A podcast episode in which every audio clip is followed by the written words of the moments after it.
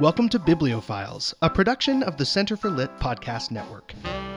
Here on the show, we attempt to find universal ideas in stories all around us, whether old or new, in every medium and in any genre. We hope to participate in a great conversation alongside our favorite authors and artists across the ages about the stuff of life man's frailty and glory, his muck and his marvel, his faith and his doubt. In this season, the Center for Lit crew goes to the movies. We're looking at what happens when our favorite books are adapted for the big screen the good, the bad, and the ugly. Over the course of 10 episodes, we'll be discussing the similarities and differences between the two mediums and what distinguishes a successful adaptation from a real stinker. So grab some popcorn and enjoy the show. Well, hello and welcome, welcome, welcome back to another episode of Bibliophile. It's a three welcome day. A three welcome day. Yeah, I like it. Uh, rapid fire round, one from each of you. Since we have, over the course of this whole season of talking about movies, not spent a lot of time on animated films, what is your favorite animated movie? Missy, The Incredibles. Megan. I wasn't ready. Well, that's, that's part of rapid fire. That's what rapid fire is all about. I'm not about rapid fire. Anyone who knows me knows I'm very methodical. I take a long time. Stop okay, buying time. Peter Pan. Dad. Either Prince of Egypt or Robin Hood with the foxes. Oh, I love both Those those are choices. Great options. Erase my Okay. choice. Emily. The Emperor's New Groove. The Emperor's New Groove. I cannot yes, possibly indeed. for follow Kuzco. any of Kuzco's That checks poison. out. Kuzco's poison. totally my checks favorite out. my favorite animated movie is the wind in the willows circa 1995 i think it's the 1995 With, the uh, watercolor Lynn version the Redgrave? beautiful, beautiful Vanessa music. Redgrave, right? vanessa Ah, redgrave. Vanessa Redgrave. reading the introduction i think it's a shame uh, in retrospect I, I mean i'm the guy who wrote the plan for this season so it's kind of on me but it's a shame that we haven't taken up animated movies i think uh, think not to so, spend the whole episode talking about it now but what a fabulous art form and what a deep and wide one in recent years I agree. That would be fun. At the end of a day like that, we would say, Ooda lolly. Oodle lolly. Golly, I think it's the same what we would conversation as picture books versus novels. Yeah. Whoa. Well, welcome back, you guys. It's good to see your faces as per the usual. Today we have a great topic on the table in front of us, which is the recent film adaptation of the Middle English poem Sir Gawain and the Green Knight. Hmm. And Emily's Emily's on the hot seat, although I think all of us have seen the film, but this was Emily's idea for an episode, and she has a couple of interesting things to say about it. By way of preface, what I'll say is that the topic for our episode is the question of responsive art. And not to steal the punch from Emily's comments, but I think she sees the movie through this particular vein, and it's going to be a great a great discussion. So Emily, what is your what's your takeaway? How would you open the discussion on this particular film? Well, I am not necessarily settled entirely in my opinion, so it will be fun makes for the to best conversation. toss it around in conversation. But I guess my opening salvo will just be only a studio as weird as A24 could have taken up adapting a Middle English poem. Agreed. Emily, what else have they done? Give us a quick précis. I can't give you titles, but like they're they're starting to become really prolific. Every time I go to the theater, there's a new trailer from A24, and the one that will forever be stuck It's true. in my scarred little memory is a trailer for a film about a family, a Scandinavian family. It's called Lamb. Is that what it was called? the name of Well, it, it appears that in the movie, oh, and by the way, in the background is a Beach Boys, very upbeat Beach Boys soundtrack. The family, the little the little husband and wife, discover that their child, or no, they lamb. They have a lamb farm, right? Mhm. And and one of the There's a lambs, lambing, there's a lambing, as the Scots and say. it's half lamb, half human, What? and it's a, it has little child legs yeah. and lamb head and it appears as though it's supposed to be cute I that don't they know. it's like a weird mixture of world? horror well it, okay so like sir gawain right it's like horror Absurdist. yeah thinky horror and like it Pinky appe- horror. Is it Well, like yeah, that I mean, it movie seems Ghost like- that we saw? well that Together? is the director so david lowery is the guy who directed sir gawain Oh. and the green knight Okay. And he Hmm. also directed this film I watched with mom called Ghost. I think it was just you and I No, I was there. I watched it You I were was there? Also there. Yes, it was very strange The guy walks around with a sheet over his head. because he's dead. Yeah. But that's how they portrayed it as a guy walking around with a sheet over his head. It was He really literally stands in the corner of room silently with a sheet over him. You and save he's money on supposed to be the CG that way. Right. good point. It was a little Really bit good like point. you know in your backyard putting on a movie. Like looking back, I think Ghost is actually a good film. I think it was is too. Strange. Well, it just sound- like it- Sir Gawain and the Green Knight. Just Yes. watching the trailer for Lamb, it looked to me like it was a surrealistic personification device to talk about either postpartum depression or some sort of maternal obsession. yeah, like it's It the- looked like that was the subject of the movie. or maybe some kind of like work life imbalance. I don't know. But anyway, But ma- that's A24. That's Right. not David Lowery, the director, but A24 is coming out with a lot of Some weird- weird contemplative horror f- flicks, and they are the ones who did Sir Gawain and the Green Knight. Is that what you would say about Gawain and the Green Knight, the story? I mean, how would you categorize it in terms of genre? We know it's a Middle English poem, but just it's a weird story. You're talking about the text now, not the yes, movie. I'm talking about the text. Yeah. I think that we are going to get a lot of interesting conversation about this episode because I think that is it is one of the most misread poems that I know of. Mm. And I think that it is great. I do love it. But I think that on the surface level, people lump it in obviously with chivalric romance. Right. In fact, in the movie, it says this is the chivalric romance story of Sir Gawain and the Green Knight, and it's Arthur and his Knights of the Round Table, et cetera, et cetera. And uh, you kind of want to transfer in a lot of thematic content from that tradition Of into course. the poem. Yeah, super tempting. And you should. That is the intention of it. But just because it imports all of that thematic heft doesn't mean it's saying the same thing as the chivalric tradition. Right, which makes sense actually. Given the context of art in general, few works survive that aren't at least a little bit countercultural. Right? I mean, gen- whether it's a full scale indictment or just an observation, generally a great work of art looks around at the culture and says, I have questions about this, right? I have never thought about that before. I have never thought about the idea that a work of art that has survived the centuries probably has that power because in some way it was countercultural. And so I don't know if that's true or not, but it's a compelling idea. And so when we look back on a historical work of art, we're looking at a critique of its day and age, maybe as often as not. Are you Uh, suggesting maybe that, so. that maybe that's going on in the choice of genre with this particular author?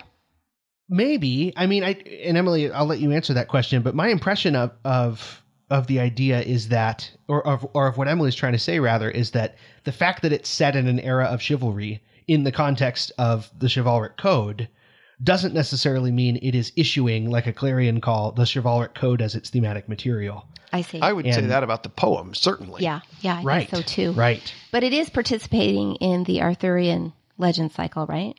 Right. But the question is how. And it is full of, I mean, to kind of go back to the conversation of it being a film adaptation, uh, the poem, the text is full of a lot of magical, supernatural elements and the fantastical for sure, which definitely issues a challenge for someone who would want to to translate it to film. I mean, no kidding. you run the danger of it being, I don't know, uh, too trite, like um, yeah. Like almost a children's story because it's fantastical or just plain not working as a story because it's too strange. Yeah, and and you can I mean it's easy to gloss over some of the weirdness when you're reading the poem. More difficult when he puts it on the screen Right. in the shape of a two and a half mile tall giant. For Yeah, example. yeah. That's exactly what I was thinking about when you said that. Just He a draws- little weird. draws some of the surrealist elements to the surface. I think you could say. Well, and the poem itself leaves a lot of room. There's a they basically took a story that probably could have been told in half an hour to an hour and extended it because there is one section in the middle of the poem where it says Gawain goes out exploring, Yeah. looking for the chapel and had many adventures along the way. Maybe it would be helpful, Emily, for some of our listeners who may or may not have read a lot of Middle English poetry to give them just a quick summary of the plot.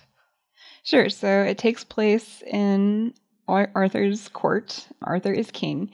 And one of the differences of the film that is true of the text, it's not true of the film, but in the text, Arthur is a young king who is making merry at Christmas at his court. And he asks his knights for a feat of strength or a story of some kind. He wants someone to do something amazing. A Christmas game.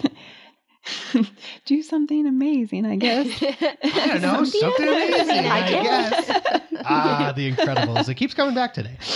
So, right when he asks that, a giant green knight walks in the room uh, on horseback, and he has in one hand a giant axe, and in the other hand a holly branch. And he issues a challenge to the court and says, Take this branch from me and strike at me, and I will return for you blow for blow in a game. And he's very clear it's a game. In the Middle English, when he says, Take this branch from me, it's unclear whether he's talking about the axe or the holly branch. Um, so there's kind of a The choice. same the same word is is could eat could, Could mean apply to either. It's both, yeah. ambiguous. Oh, Sweet. interesting. Yeah. So Arthur is the one who initially wants to accept the challenge, but his knights tell him, no, no, you have too much responsibility. You can't do that. And so Gawain steps up and he decides that he'll be the one to, to um, accept the challenge. His And- nephew, Arthur's nephew. Yes, yes. And he strikes off the head of the knight. He just goes for it uh, and decides that this is his time. Yeah. But unfortunately, the knight picks up his head, not dead, and says, I'll see you in a year, and goes away. And so a year passes, and Gawain, who has become a hero of the court, equipped with a whole bunch of things, including lots of like religious symbolism. Uh, he's he's Mary is on the inside of his shield, and he has the five points which represent the five wounds of Christ on him. And so he is kind of made into the perfect knight errant and sent off to go find the Green Chapel and get whatever he had coming to him after the game a year later. And on the way, after many adventures, which we don't know anything about, he comes to a castle uh, owned by a lord named Bertilac, and he welcomes him in. He's tired from his long journey, and he gives him shelter and says, "You're so close to where the chapel is, so uh, come rest with me, and then we'll send you on your way." Have Christmas with us. Yeah, right. take a so load Gawain off. stays there, and Bertilac challenges him to another game and says, "For the th- next three nights, I'm going to go hunting, and while I'm gone, you stay here, you rest up and get your strength. But I'm going to And hunt." well, no, he's more well, hold specific. on. I, I'm going to get Yeah, there. wait for it, He Ian. says, I'm going to hunt, and whatever I get, I will give to you, and whatever you get while you're in the castle, you give to me. Well, it turns out that Bertilac has a really hot wife who is also in the castle, and she will not let Gawain go. She pursues him very hotly. Very Um, hot. it's a real, it's a real Joseph and Potiphar fashion. situation. Yeah. Yep, she just basically will not let the issue go, and he resists. He tries to be, he's basically what happens is he's stuck in a situation where he has to choose between his code of chivalry, where according to the code of chivalry, you serve your lady and you do And whatever the lady she is asks. never So you don't And embarrass the lady her. is never Right. wrong and you never embarrass her.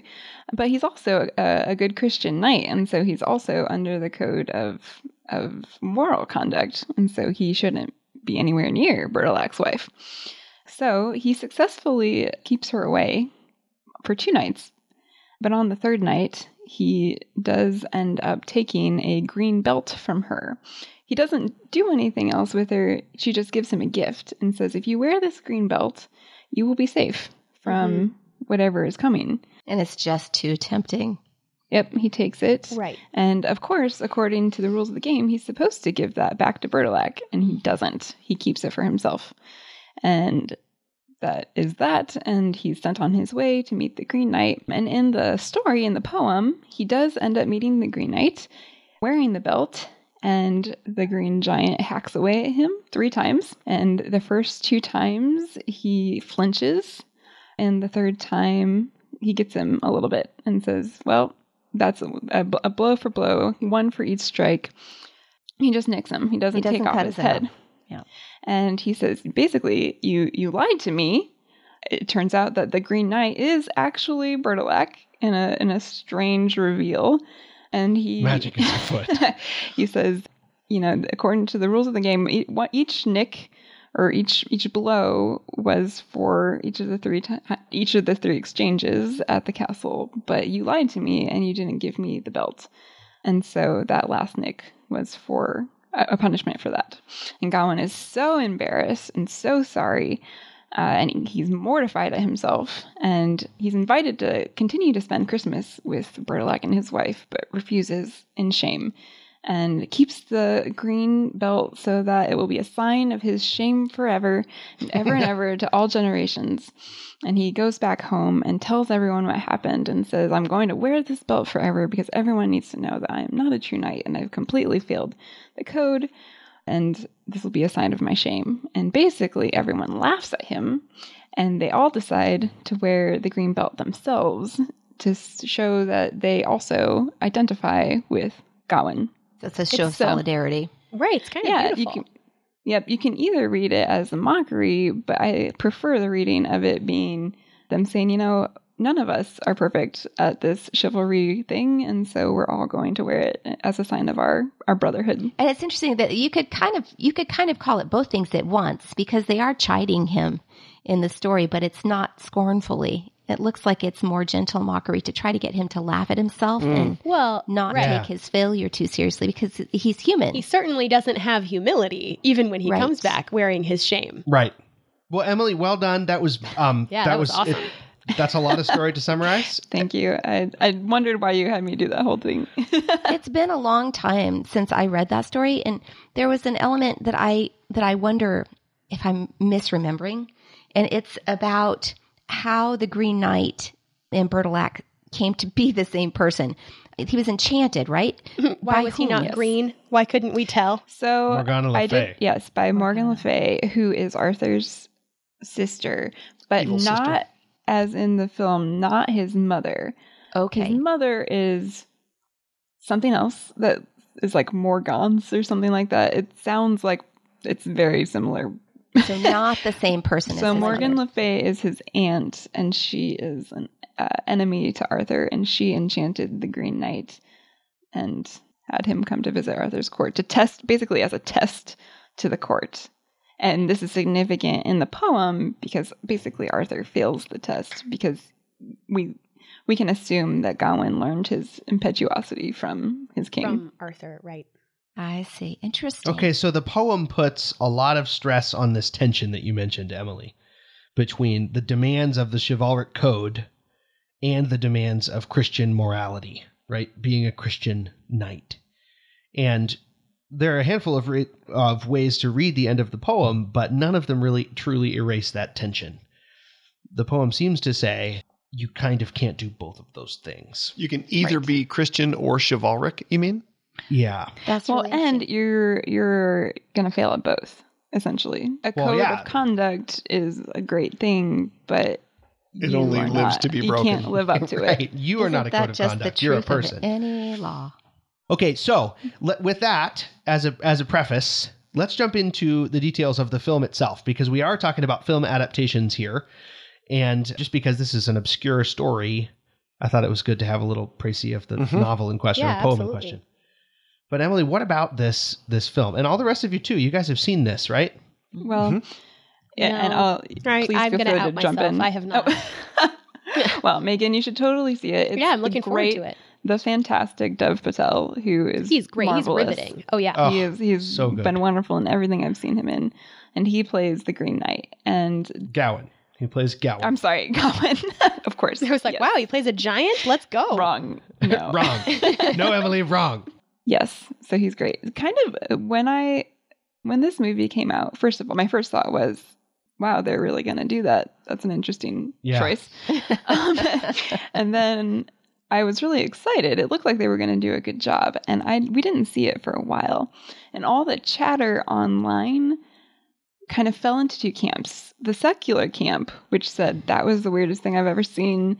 It didn't have a plot, and we don't really understand it.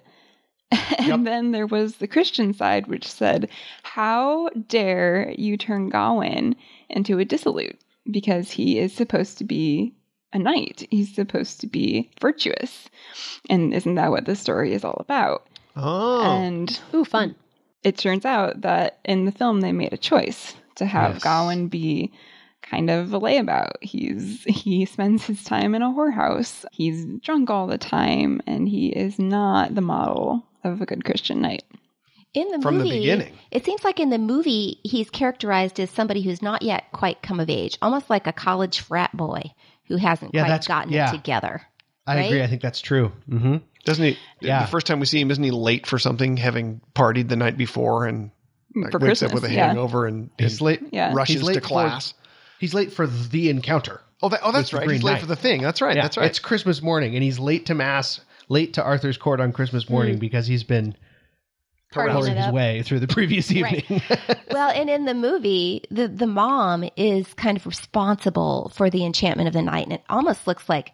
I mean, I, I understood it as I was watching the film as something that she has contrived in order to draw her son to some sort of maturity.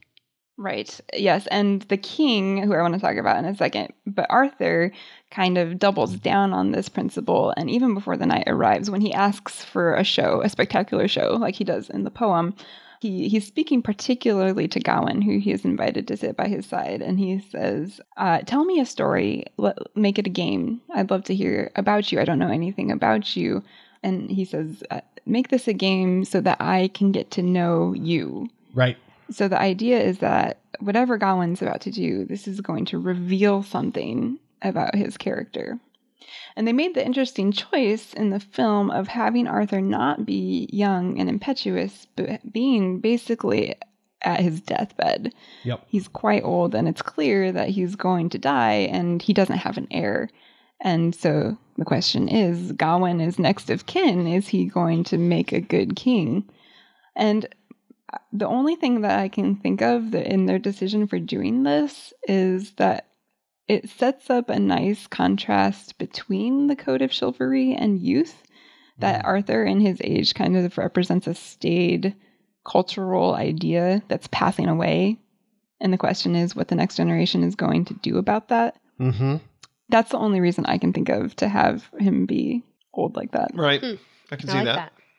Yeah, and and maybe in that context, it tends towards exonerating the culture surrounding Gowan for his attitudes and proclivities. Well, right. It's kind of shorthand to us because we are watching it. We're not reading the poem. It's and it's it's a new age that the story is being told in, and it's chivalry maybe isn't as big of a deal as it was then, and so it tells us that this is something that was important.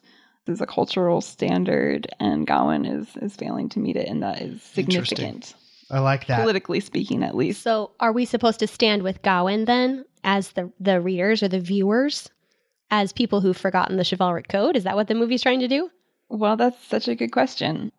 I have so many mixed feelings about this because, on the one hand, I. Gawain is not supposed to be perfect. That's kind of the point, like we talked about with the poem. And so it highlights the fact that he, he needs to prove himself in some way. And we see why he needs to prove himself in some way because he doesn't have a great reputation in the court. And then there's the interesting little relationship he has with his girlfriend at the at the at the whorehouse. The whorehouse. Right, yeah. yeah, but he has a steady. She's steady. She he sees her continually. He clearly they have loves her. something right. They have she's a, a loyal stable whore. relationship. and on his way, when after he's already chopped off the head of the knight, and he's on his way a year later to to go fulfill his oath. She says to him, Why do you have to go and be great? Why do you have to fulfill this oath? And he basically says, Honor, right? I have to I have to be honorable, which is very true to the poem. And she says, Well, why do you have to be great when you could just be good? Hmm. And so there's a question of what goodness is. And I'm not, even though I really like this film and I think it does a really good job of bringing to the surface a lot of the important themes of the story, I question what it says about goodness, actually. Wait, can I jump in for a second and ask you to define what you think they mean by that? The the difference between greatness and goodness, because uh, what what I do you see those as like a, a good, better, best type thing, like a superlative form of goodness is being great, or do you read to be great is to be famous, And to be good is to be moral. and moral. to be good is to be moral? I I lean the sec the to the latter of Mhm. those. It sounded from like it from your interpretation. myself. Yeah. She's not Yep. saying why be a three when you could be a two. She's Mm-mm. saying why be famous when you could be Yes. upstanding. Okay, good. Right. Exactly. Yeah, I think that's really true. So to, to, to let's back out a little bit. And Emily, I love where you took that with the, the question of okay, what are they talking about when they say goodness here? But let's talk about the ways that it's that it's a good or or bad film adaptation. Um, you talked about, or we titled the episode "Responsive Art," and this is kind of a new category that we haven't gone over yet, right? We've talked about some really good film adaptations. We've talked about some poor ones. We're going to talk about an even poorer one in a minute in a future episode. But what is it about this? Where does this one lie? It seems like it's between those things. It's not a straight ahead retelling. I mean, already the the surface level differences: Arthur being an old king, Gowan being a dissolute instead of an already famous uh, a knight that's already famous for his purity. Even those changes make it not a straight ahead retelling of the story. So, is something about it similar to the spirit of the poem? Yes. I've been going around and around in my head about this, and what I've come to at the moment is I think that it understands the poem pretty well.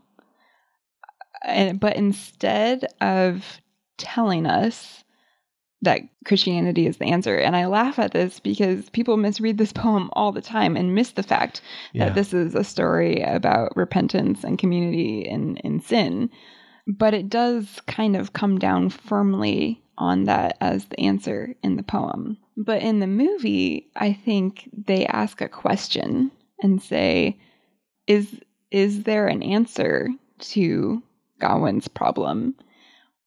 And they leave us hanging, right? They don't Mhm. show us the ending. They end the film with uh, Gawain in front of the Green Knight at the Green Chapel, and he actually chooses to take off the green belt. Yep.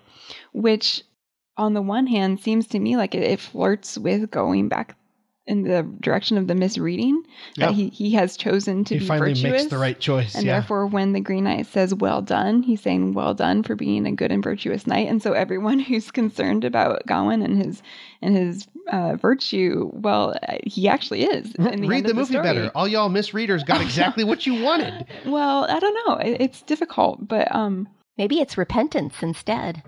Well, that's true on the one hand. On the other hand, I think that they show by all the strange directions that the movie goes in the other in the other parts of it. I think that they tell the Gawain story over and over again through echoes of it in other ways. Yeah. So that Yeah. by the time we get to the end, it's put as a question. Uh, in particular, there's a scene, Gawain's just at the beginning of his journey. He's given the green belt at the beginning of the story in this one, which didn't Oh, happen cool. in the poem. His mother gives it to him and tells him that it will protect his head. She basically just comes out and says it. And he wears it, and he's beset by robbers on the way, and they steal it from him Along with the axe.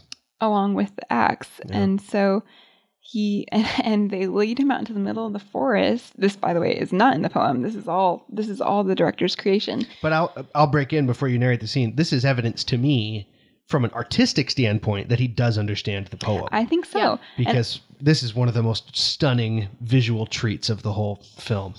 Well, and it's it's essentially it's an inversion of the Gawain story because um, the kid, the robber, uh, when Gawain says, "Where am I?" he says, "You're in the Green Chapel. This is it."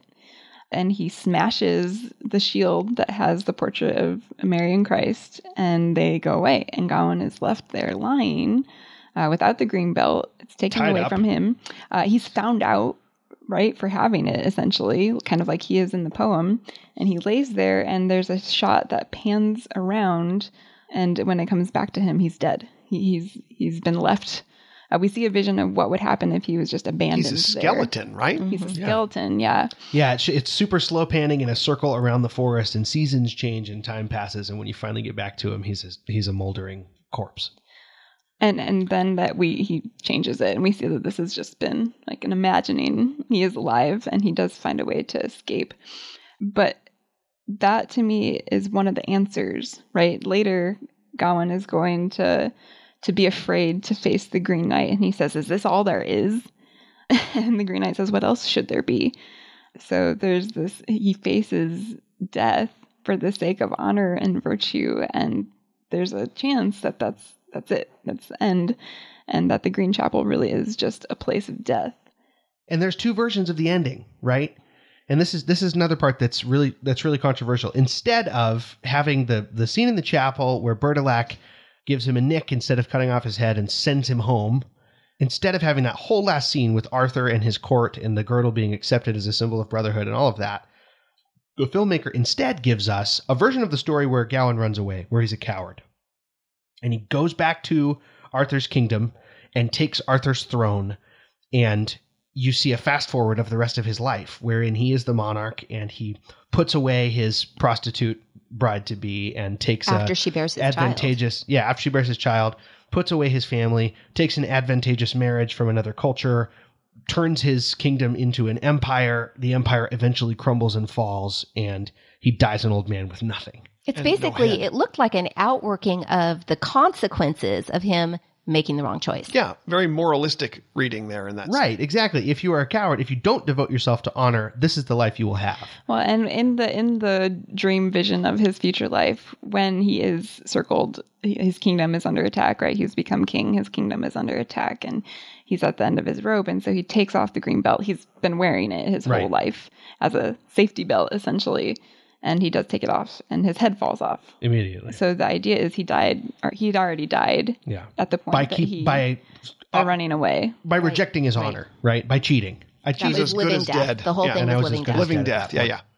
yeah. Mhm. Right. So then he so we get we we zoom back to the present from that foreshadowing and he takes the takes the girdle off and says, "Okay, okay, okay.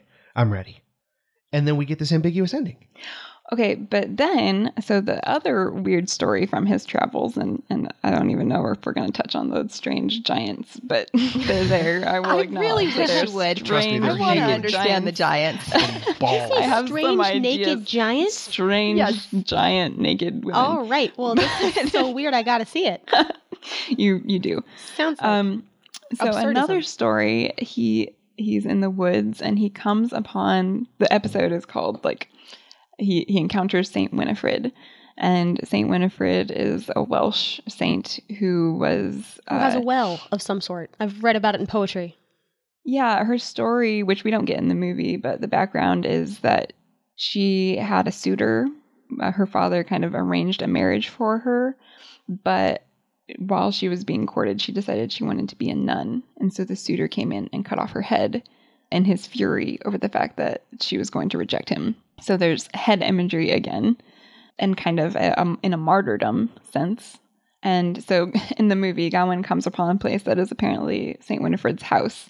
And he, he sleeps because he hasn't had a soft bed to sleep in. And she wakes him up As a spirit. as a spirit and says, I have a job for you. Will you dive to the bottom of this lake and get my head? I need my head. And Like so- you Very do. weird.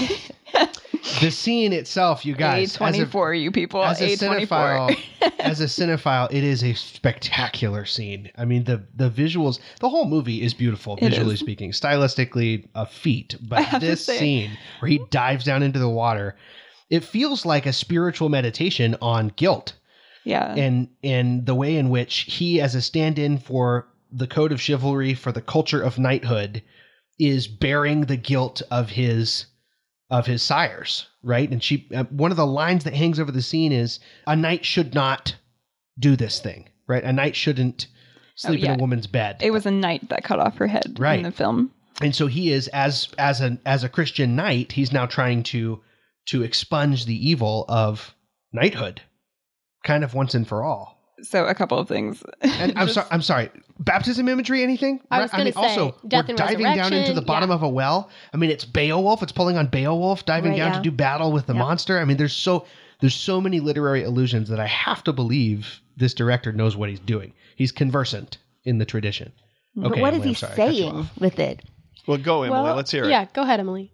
So in that scene, Winifred, he says, "If I do this thing for you, what will you do for me?"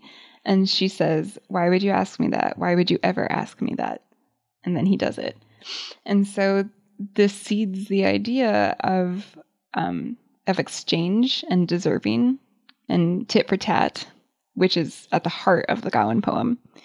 And he's learned that I mean he's in, he encounters situations over the course of the film where he is invited to do something and he kind of his first response is to think of himself and Right. what he would get in return until the end of the film when he stands before the green knight and he takes off the belt and all the green knight does is smiles at him and tells him good job and he says off with your head and he draws a line across his throat and Across his own ends. throat. Bertolak does. no no no across gawain's throat he, he uses his finger to draw a line on gawain's throat Okay. off with your I- head he says I misremembered and then the film is over. And so all of the stuff about coming back home to Arthur's court and all of that, all of that's gone.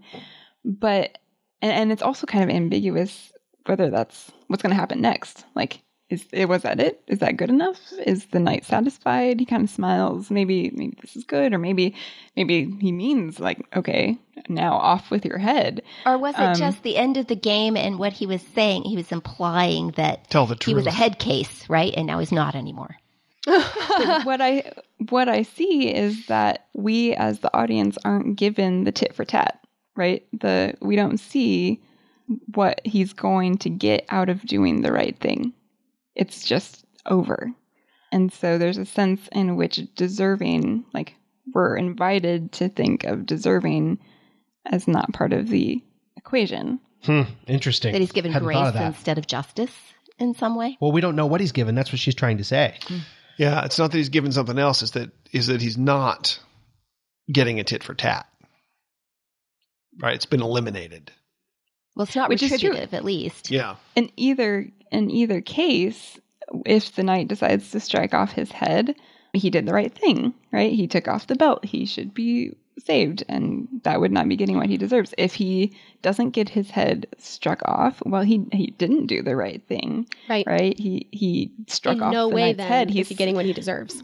by the terms of the game, he's supposed to get exactly what he gave to the knight, which is striking off his head. And so, it true to the poem, he does not get what he deserves. He gets grace from the Green Knight. And so, I think that the film meditates on the question of why we do things and if we should do things for what we get out of them or Interesting. not. That's a that's a that's a really nuanced reading. Yeah, I I love it. that. Makes me want to watch the film again. My impression of that final scene was slightly different, which is that something is coming. We don't get to know what it is. It isn't Mhm. that the finger drawn across the neck is what he gets. It's that you don't get to know what he gets. Well, and that's why I wanted to pay attention to that scene where he said, where the robber says, "This is the Green Chapel, right? Mhm. This is it. Death. That's the end. That's one Right. of the options on the table." And I think that's the option our culture understands at the moment. And I don't Yeah. know that our culture would understand what the Green Knight actually does offer. Yeah, I think you might be right about that. And that's the that's the extent to which this is in conversation with the original poem. It's not a perfect film adaptation because we've already talked about that being standing alongside the author and delivering the author's point. I don't think that's what he's doing. But I do think he's saying, "I see you. What about this?" And it and it holds up, right? It stands as its own work of art from my perspective. What do you guys think of that? Well, I don't know because it sounds like, given Emily's tour of, the movie that we've just had, that the the film is saying something along the lines of "You guys have misread the poem." That really, I mean, assuming that the general reading, the moralistic reading, be sure and tell the truth and be a, a knight of honor and um, give the belt back and all will be well. That's not really what the poem is all about. The poem is about not getting what you deserve. It's about some sort of of grace.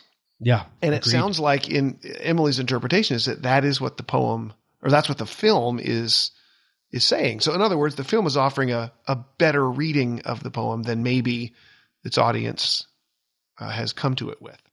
Well, and the other side of that, I mean, on the one hand, just not getting what you deserve could be because there's a gracious God. On the other hand, it could be because the universe is meaningless. Right. And so when Bertolac's wife, who is played by the same actress who plays his little girlfriend, tells him, he, she asks, why, why is the knight green? Right? That's the first thing that an English teacher does when they teach this poem. what is the significance of the knight being green? And she makes Gawain answer that question. And, and she instead ends up giving a long monologue on it. And she she is very naturalistic in her in her description of what the greenness is, and she says uh, it creeps back. It's what's left when red is gone. Men love red, right? It's the color of blood, it's the color of lust. But when red is gone, green creeps back in. It's the color of life. That's the result of lust. Uh, She says, Grass will fill in your footprints when you're gone. All you hold dear will succumb to it your skin, your bones, and your virtue. So when everything is gone, green will still be there. And it's two sided. On the one Mhm. hand, that could be very hopeless, but it's still green, right? It represents life. And so the Christian reading of that is that death, like It's you have to. swallowed up in life, maybe. Right, right. Mm, So, wow. I definitely wow. I gotta go watch this again, you guys. No, I want to see that makes me way more excited to watch it again because I definitely took the nihilistic reading away. So from did first I. Viewing. So did I. I, I, I thought her long monologue was uh, a very uh, depressing take on no matter what you do, the the vines and grasses will outlive you. And get you and the the they're- visual they're elements impersonal. of that scene showed basically the green grass and vines overtaking the works of man, right? it's violent. tearing down the castle and filling in the all the gaps and the gist of it was your virtue is is pointless and meaningless and temporary Yeah. In the Right. same way that it overtakes him in that scene in the woods you keep going back to Yeah. when he's accosted mm-hmm. and, and Yeah. it leaves him dead, just a skeleton. Which I think he he puts that first. And I don't know I just would like to believe that even if he the director himself leans that direction that it still ends with a question which is maybe Yeah. why he ends it abruptly. But um there's a a point he ends up being accompanied by a little fox Mhm. along the way. And in the last scene the fox talks to him and it's absolutely creepy. Um, the, the fox has a very scary voice and he stands in, in the in the poem there's a servant who says do not go to the green chapel. This is the last river that you cross to get there. Please don't go. But in the in the movie it's the fox who's been following him the whole way and he stands in front of him and says don't don't do this thing. Don't continue on with your journey.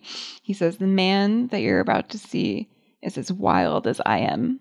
Mhm. and that's what you can and and you will expect wildness from him. And uh, on the one hand that it he could mean the very thing that we're talking about with the the greenness creeping back and being there when you're gone. And and it's careless of it's like like the red badge of courage right? Nature will be there when you're gone. It has nothing it doesn't care about you. On the other hand it reminds me of aslan right? Like He's not he's not a tame safe, lion. but he's good. he's not safe. And we don't know. We don't know what kind of a man the Green Knight ends up being.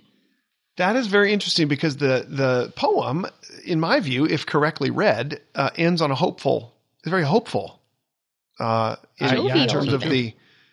the maybe even jovial Yeah. yeah and that reading of the of the movie gives it a sort of a hopeful cast at the end as well though we don't know how it turns out we sort of have an inkling that the line across the throat is jovial as well that there's it a, could be. there's a yeah. jest in it So why here's the, and this is I'm playing the devil's advocate here because I'm I am pretty persuaded at this point, Emily. But to play devil's advocate, why then interject Gawain giving back the girdle? hmm Because that is a if what he wanted to say was look how the goodness of growth and and mortality and all all things will your, your footsteps will be filled in. If that's what he wants to say and that that's a hopeful thing and that you don't get what you deserve etc why does he drag the issue of deserving it right back in at the end? I have an and have idea. that be a decision uh, the thing that makes the green knight say well done good job you did it. Right? Why does he do that? Because it doesn't happen in the poem. So it seems unnecessary to add that unless you really wanted the topic of the conversation to be about doing it right or not doing it right. Well, he does it though right after that long foreshadowing of what the consequences would be for him to choose the other path, right? And so I wonder if the point is that virtue is its own reward, not that virtue buys you anything necessarily, just that it's a reward in and of itself. hmm Hmm. Yeah, I think that this might be the part where he's talking to a different culture. to our own era Um, and he's, I mean, he establishes that Gawain isn't a good guy in other ways, right? In, why, in ways that have offended people. As we talked Yeah. about earlier. Um, and so he doesn't in the poem. The fact that Gawain keeps the belt is what establishes his sinfulness, essentially. Yeah. But but the movie does that in other ways, and so that's His sinfulness is not subtle in the movie, and it is in the in the poem. Yeah, yeah, and I don't know. I, I mean, at that point, maybe the director just thought it wasn't necessary to to ram that point home again. But maybe what is necessary is, like Mom was saying, to to establish the fact that virtue is, although imperfectly kept, valuable in itself. Hmm. I remember being surprised and relieved to find that that that long history of of uh, Gawain's terrible reign was a was a dream, Mhm. and that he when he took the belt off and handed it to the Grey Knight and said, "Now I'm ready." I don't know if it was my you know pietistic Christian morality went that went, "Oh, good, hooray!" You know, Gawain, good job, but but I wonder if virtue is its own reward would be an, um, a better way to to put that. Maybe that's Well, the message there. It just seems like the poem Gawain was written for a Christian world. And the failing of a Christian world is to put faith in one's own chivalry and virtue, Yep, right? Yep. Religion about pietism instead oh, of I love that. But this movie was so clearly made for a secular world. And I wonder if what it is trying to say is something particularly tuned to that. That uh, in, in Gawain, the majority of the culture can identify with him because he is, I mean, he's he is a perfect modern teenage boy at the opening of the film. Hmm. Um, and the fact that he and has to navigate these questions of what is valuable in life and, and what should one do. Is, is it greatness? Is it honor that one should pursue, or is it goodness, like his girlfriend says? That might be a particular question to our time that wasn't as important to the poem. That's fascinating. I love that. I can't wait to watch this. So then, to the question of the episode, before we wrap up here, um, responsive art, yes, good. Do we like? Is this a does this qualify as a category of of faithful adaptation? Emily, what would you what do you mean by the term responsive then, based Well, on I this think what- conversation? Ian is trying to say is essentially what this director has done is in full understanding, as far as we can tell, in full understanding of what the original poem was actually about, or at least in pretty good understanding. Maybe he doesn't entirely understand the Christian elements of it, but he has respect for and has studied this poem Absolutely. and then takes it and does his own thing with it. That isn't what the poem did. I mean, on a very superficial level, he adds random scenes like these naked giants walking through a field. Oh, that's. I think that that's actually in the original, isn't it? it is not. It's not. No. Oh, No I thought heavens. it was. We wouldn't one- probably teach it's it to one our junior tiny- hires. It's one tiny fragment of one line in the original poem. Yeah, I, it does show up You in mean there. the naked he just- women are twenty stories tall? He just kind of elaborated giants, on it. but he didn't say they were naked and women. Uh, yeah, no, all he that's does is say interpretive giants. for sure. That seems Yeah. interpretive. and just for the sake of fun, I think what it represents in the film is something like a a primitive or essential humanity. Because what I noticed this time watching it for the second time is Gawain stands on the cliff and the knight or the I can everyone is the knight. Everybody's the knight. All characters are the knight. The giant reaches out and um, he says, "It would be so helpful to me if you would take me on my journey." He like calls out to this giant for help. Took you and- like four steps. yeah, and so the giant reaches out and like assumably to help him, right? It looks like it, it's scary but nice looking. And it reaches out its hand and he cowers and runs away. He's too terrified of it. And then the fox that's traveling with him howls and then the giant naked chorus takes up the howl and there's like a there's like identification and like the wildness and the nature between the and the creature and these giants. That sounds Um, trippy, dude. It's pretty weird. It Yes, really is it pretty trippy. weird. It's pretty Yeah, weird. I think there's a lot of naturalism that verges on nihilism in this movie. But I think so too, and I think it's definitely informed by our, our time. But um, anyway, the fact that he cowers from the hand, it seems like also another representation of his his struggle, right? To find his courage. Or to to, to define himself. That he's too afraid of the of whatever it is, the greatness of the world out there. But anyway, I don't know. So the the whole idea of responsive art is that the individual, while knowing the story very well, creates a work of art that's in conversation with the original intentions of the author as he understands them to be, right? And changes things up not because he really intended to do a faithful retelling of the story, but because he wants to emphasize particular things and ask particular questions that maybe confront the original story and, and counter it in some way? Or what do you mean? Well, I don't know. That is that's a good question whether he's countering it or not. I think what Emily's arguing is that he's not countering the original story at all. He's turning with that story behind him and saying to his own viewers who are you and me, in our era, this is the question that needs asking. And Gawain Gawain causes me to ask, to ask this question. In the 21st century as opposed to the hmm. 9th century. I see. Exactly. That is really cool. And and so it is a partnership of sorts between this director and the Pearl Poet. Well, yeah, Right. if the poem is putting Christianity to the test, maybe the film is putting nihilism, nihilism to the test mm-hmm. by the same Yeesh. devices. Mm-hmm. You might be right. You might be right. That is so so much smarter than my first read of that movie. Well, and I just want to be clear. I'm not. smarter than I'm me. not entirely convinced that the that his answer is no. Nihilism isn't the answer. Like I don't know. Well, I- yeah. I it- mean, it's a could pretty. go either way. It could go either way, but I think that's kind of the point. It's a question. Well, I what I would my my own I'll stick my oar in here for a second. My own initial response to this was that it fails as a reading of the original poem because it doesn't tell the whole story.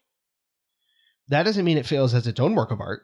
I think it was extraordinarily successful as its own work of art and really beautiful. It was the best film of the year in my opinion, the year it came out. But it but if we're going to talk about it in comparison to the work that it's based on, we have to have a, a solid reading of the work that it's based on first. And it turns out it's really difficult to come up with. I mean, even even careful readers who share the faith of the poet have a difficult time coming up with what I would consider to be a nuanced reading Which of the is poem. like maybe also that's part of the point of the poem that you're going to struggle Mhm. with it and you're probably going to read it wrong. And like that just makes me wonder if that's true of the film as well. Like maybe a nihilist comes to this film and goes, "Yeah, that's totally right." But that other answer is like lying in the background for those who would see it, Hmm. you know? You calling me short? Well, I love it. I, I mean, I think it's. I think I think you are brilliant, and I think the film is brilliant, and I think all of us that have seen it, Megan excluded, would All right. highly recommend that Megan see it. Yes, I think so. Yeah. Yeah, definitely. Wouldn't you guys recommend it? I mean, what? Yeah, yeah. um, especially after this Well, conversation. yeah, it's very Absolutely. thought provoking and deep. And, um, you know, it's not one that, that I just throw on because hmm. I've been working hard all day long and I Ironing just want to check shirts. my brain at the door. But, right. but you know, it's a really thought provoking Miranda. artistic movie, and it's. I think it's worth it's worth having a conversation Yeah. about. Agreed. All right. Well, I will Agreed. do my homework. I, I've been duly chastened. It also looked really good on the screen in our house because the color palette is my favorite color palette. and Oh. it's the palette that I decorate in. So I was So it watching great it in your living room. I was like, wow, this movie goes really well in my Yeah. living room. if we were ever if we were ever going to host some sort of upscale dinner party where it was useful to have something going in the background with no sound, I- that's the movie. you'd to put do. on Hey, these don't hors d'oeuvres are great, Emily. What about the naked women on the yeah. wall? What's going on?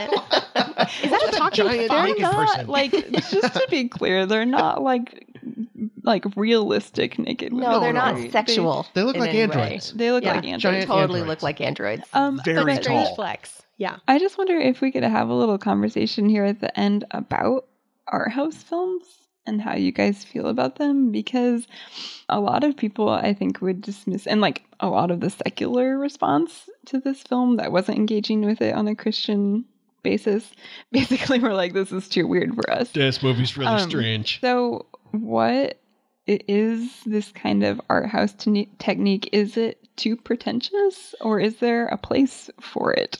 Yeah, I'm glad you asked that. I think there's totally a place for it. Absolutely. I really think the art house film does actually appeal to an individual who's going to the movies with their brain turned on yes. on purpose. Yes. And that is very different than going to the movies to be entertained. Absolutely. And I I, I agree. think that's important. It, it basically it draws the art form into a serious arena. It's art. Megan, Right? it sounded like you were going to push back. I am. I do think it needs to be said out loud also that if we're doing the whole book to movie conversation, going to an art house film is a little bit like reading E. E. Cummings. You go because of the way that it makes you feel that you've gone. You know what I mean? There- uh, There is an element of that, and I think that someone on the Center for Lit staff needs to say that out loud. And if you're, You're just cool saying with it's that- all pretentious. well, yes, there is an element of pretension Harriet. that goes into being an academic as well, to caring about books, you know?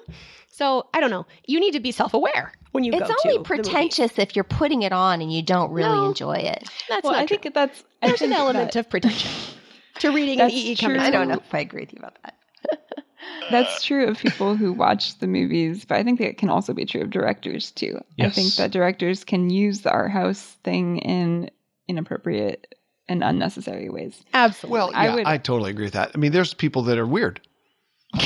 Yeah, but it's And not some of just them are weirdness, movie though. directors. Thank I'll you for that. I'll back I'll back Emily on this one. It's not just weirdness; it's also there's a fine line when it comes to work of, works of art. We've had this conversation in other contexts for years and years now on this show. There's a fine line between obscurity that that's artistic that draws the viewer into contemplation and makes them ask difficult questions and and causes the kind of joy that comes as a reader from doing something hard with your brain, and obscurity for obscurity's sake Yeah. that gives you a lens through which to look at the author and see them as some sort of higher order being of of mysterious genius, I would right? say that this year's nominee, Oscar nominee, The Power of the Dog, absolutely fits into that second category. It, it was there was no substance, but it was just trying to be pretentious. the goal of it was to say something pretentious pretentiously. So, but I don't think that all art house movies do that. And No, what I'll say I don't is, either. as a, a as I said a minute ago, a resident cinephile, is that I think the art house movie um, takes really, really seriously the craft. It's not just a vehicle for telling a story. It's actually a set of brushes to paint with or a Mhm. set of chisels to sculpt with. Film has dimensions that other works of art don't. And so an art house director is usually in it for the craft, and the story is sometimes kind of a byproduct because the craft is the point. He's, Well, he's, Well, he's chosen a painting. genre, right? Yeah, yeah. Well, yeah, he's handing you a, a painting as much as he's handing Right. you a novel. Which is really fun. With, I think the two come together really well in The Green Knight, though, because the content actually does lend itself really well to the style. Like, can you imagine? dude. can you imagine trying to adapt this movie in a popular format? It would either it would turn into a cartoon, basically. Yeah. but- mm-hmm. It That's so be- funny that you bring that up. Oh, go ahead, Dad. I was just going to make a reference to Angelina Jolie's Beowulf, but we don't have yeah. to do that. I was hoping that you I was would. hoping that would come in at least once. That is so great. It, I'm so, it's, I'm glad you brought that up because it's possible for people who are devotees of film as an art form to get it wrong because they don't know from story. And I was recently doing some research for a summer course that I'm going to offer and came across Roger Ebert's reviews of Peter Jackson's Lord of the Rings trilogy. And he panned them. what? and he panned them because what is the quote? He said, this is a loose paraphrase. He said, if Tolkien's story is about hobbits on a quest, bringing along some wizards and some men and some elves for the ride, Peter Jackson's trilogy is about wizards and men going on a quest and bringing along some hobbits Oh, buddy. and and he reads he reads the Lord of the Rings trilogy, and he says this is about whimsy. This is about what? This is about a ch- a childlike view of the world. And Peter Jackson just decided to make it a drama heavy action movie. Oh, man. He wrecked it. So he didn't read it right in the first place, Ebert. He missed it, yeah. And then he, but what he, all of the things that he says about filmmaking are uh, full of praise for Peter Jackson's vision. Right. He basically says, listen, the fact that this is a terrible reading of the Tolkien books doesn't change the fact that these are great movies. By the time he gets to The Return of the King, he says, richly deserved all 11 of its Oscars. This is a, this So- is a cinematic genius. So he also could have said, if he had been a better reader, it's a great adaptation It too. also is one of the greatest adaptations of all time. I, I bring it up to say, even the great ones get it wrong. Roger Ebert, rest in peace, one of the one of the best prose stylists and movie critics ever.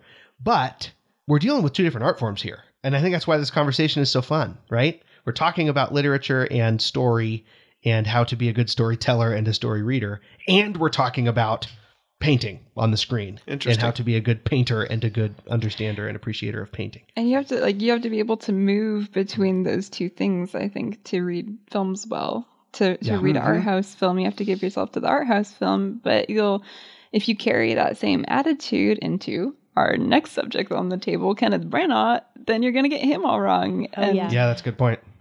He's not That's- exactly our next one. We're uh, that's it's two down the road. Oh no. That's sad. Well, We can wait. I'm It's looking worth forward it. to that one. Well, you guys, you are all brilliant as usual. And you listeners, thank you so much for joining us. You are brilliant too. And we hope that you have enjoyed these episodes as much as we have enjoyed recording them. Do please contact us on all your various social media outlets and tell your friends about the show. And we will see you next time for another episode of Bibliophiles. Happy reading. Happy reading, Happy everybody. reading. Happy reading. Thank you for listening to Bibliophiles. We hope this conversation gave you a lot to think about. By the way, if you're a teacher or homeschooling parent looking to incorporate engaging Socratic discussions in your literature classroom, we'd like to invite you to check out Center for Lit's flagship seminar, Teaching the Classics. You can find it on our website at centerforlit.com. Next week, we'll be changing things up a bit and talking about what makes a bad film adaptation.